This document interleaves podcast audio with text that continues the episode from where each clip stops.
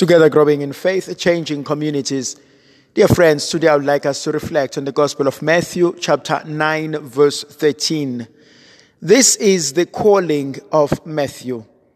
We are told by the narrator that Jesus was walking by and he saw a man called Matthew who was sitting at an office.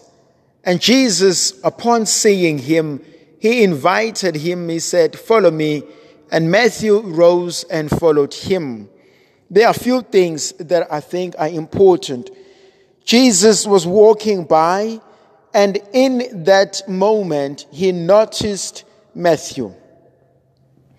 And then upon noticing Matthew, Jesus must have seen something absolutely incredible in this young man, that he starts to take interest in him, and he invites him to follow him.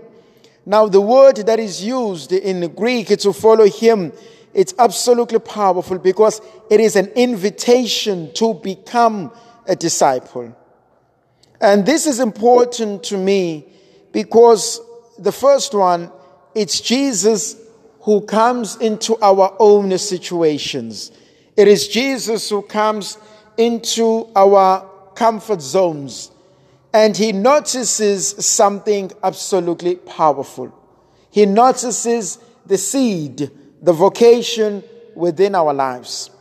Now, this might not mean anything to some people, but it means a lot to me. Why does it mean a lot to me? Because you need to understand that tax collectors were not necessarily liked people. They were not lovable. They were not the people that you loved because they took away your money. You needed to pay the taxes. And sometimes they robbed people. They cheated on people. They took more than that which was necessary. That is important because inasmuch as Matthew was working in that office, we do not know what he did. We know he was a tax collector, but we do not know his reputation, but we know the reputation of his work. And sometimes they say birds of the same feather flock together.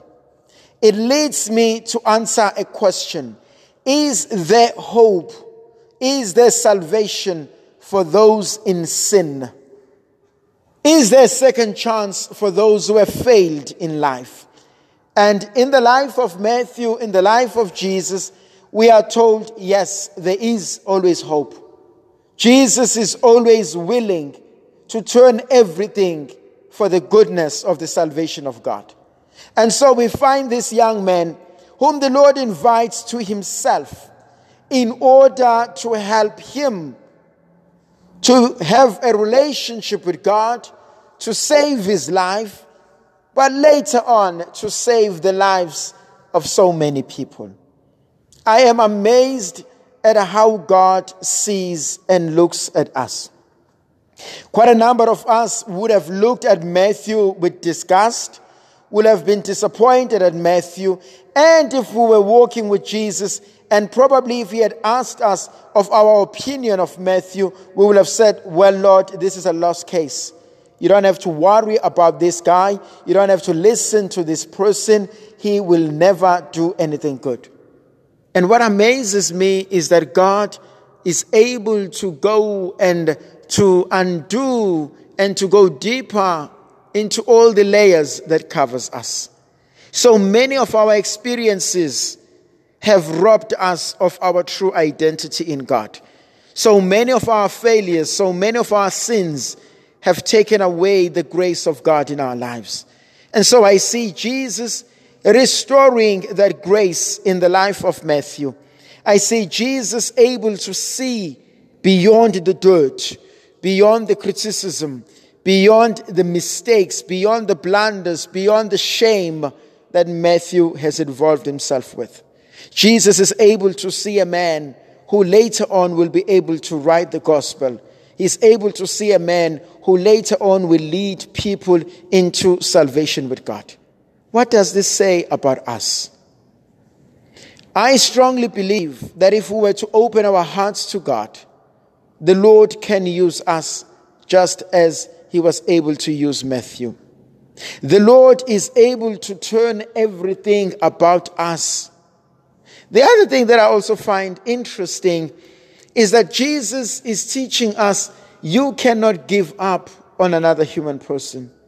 Whether it be your child, your parents, your spouse, your neighbors, your siblings, or whoever, you cannot afford to give up to someone, let alone give up on yourself, because you are owned by God.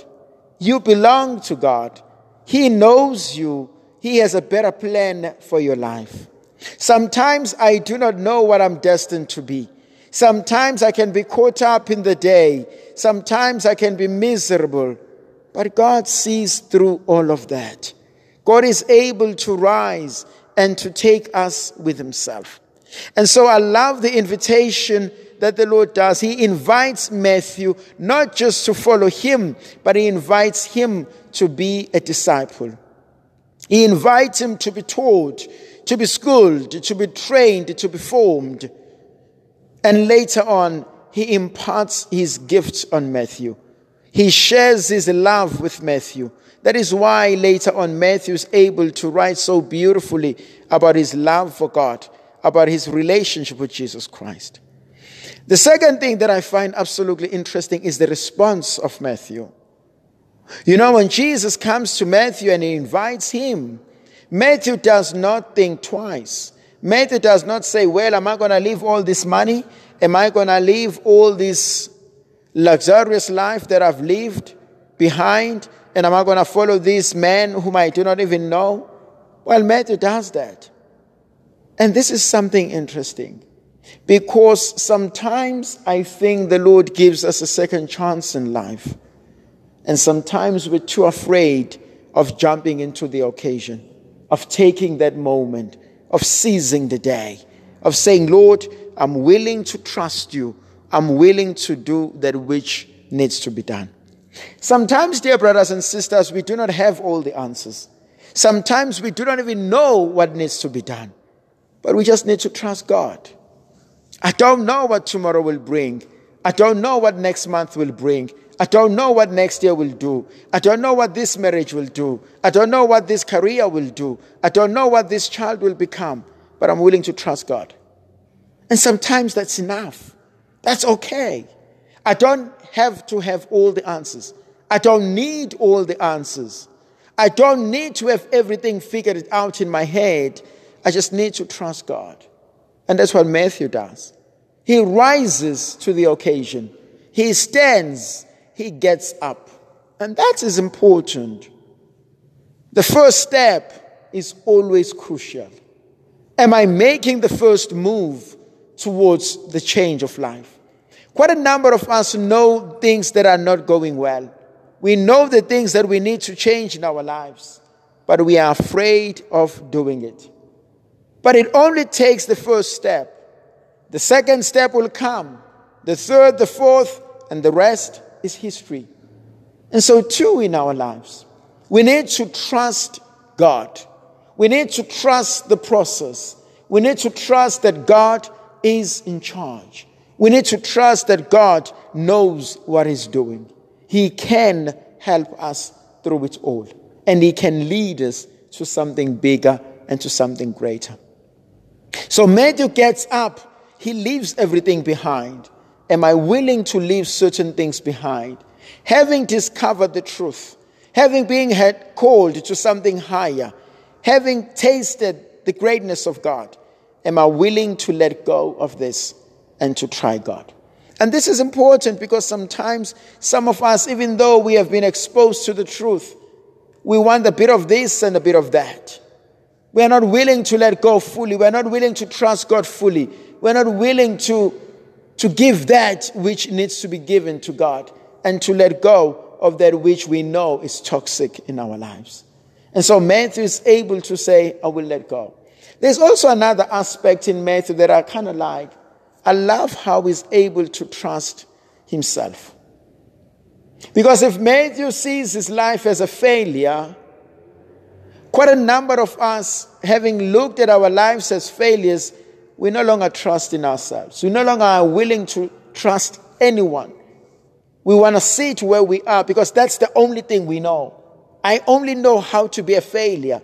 I only know how to be criticized. I only know how for people to look down on me in a condescending manner. I do not know how to be loved. I do not know how to be accepted. I do not know how to be cherished.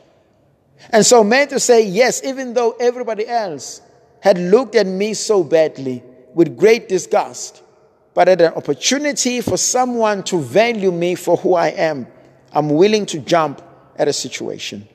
Now, some of us have failed in life. We know our failures. Am I willing to rise above that? Am I willing to take another chance in life? Am I willing to start all over again? That is important. And so he rises and he follows Jesus. And that's what we are asked to do today, to trust in God. May the Queen Virgin Mother of God continue to be with us, to pray with us and for us. May God Almighty continue to bless and to guide us, the Father, the Son, and the Holy Spirit. Amen.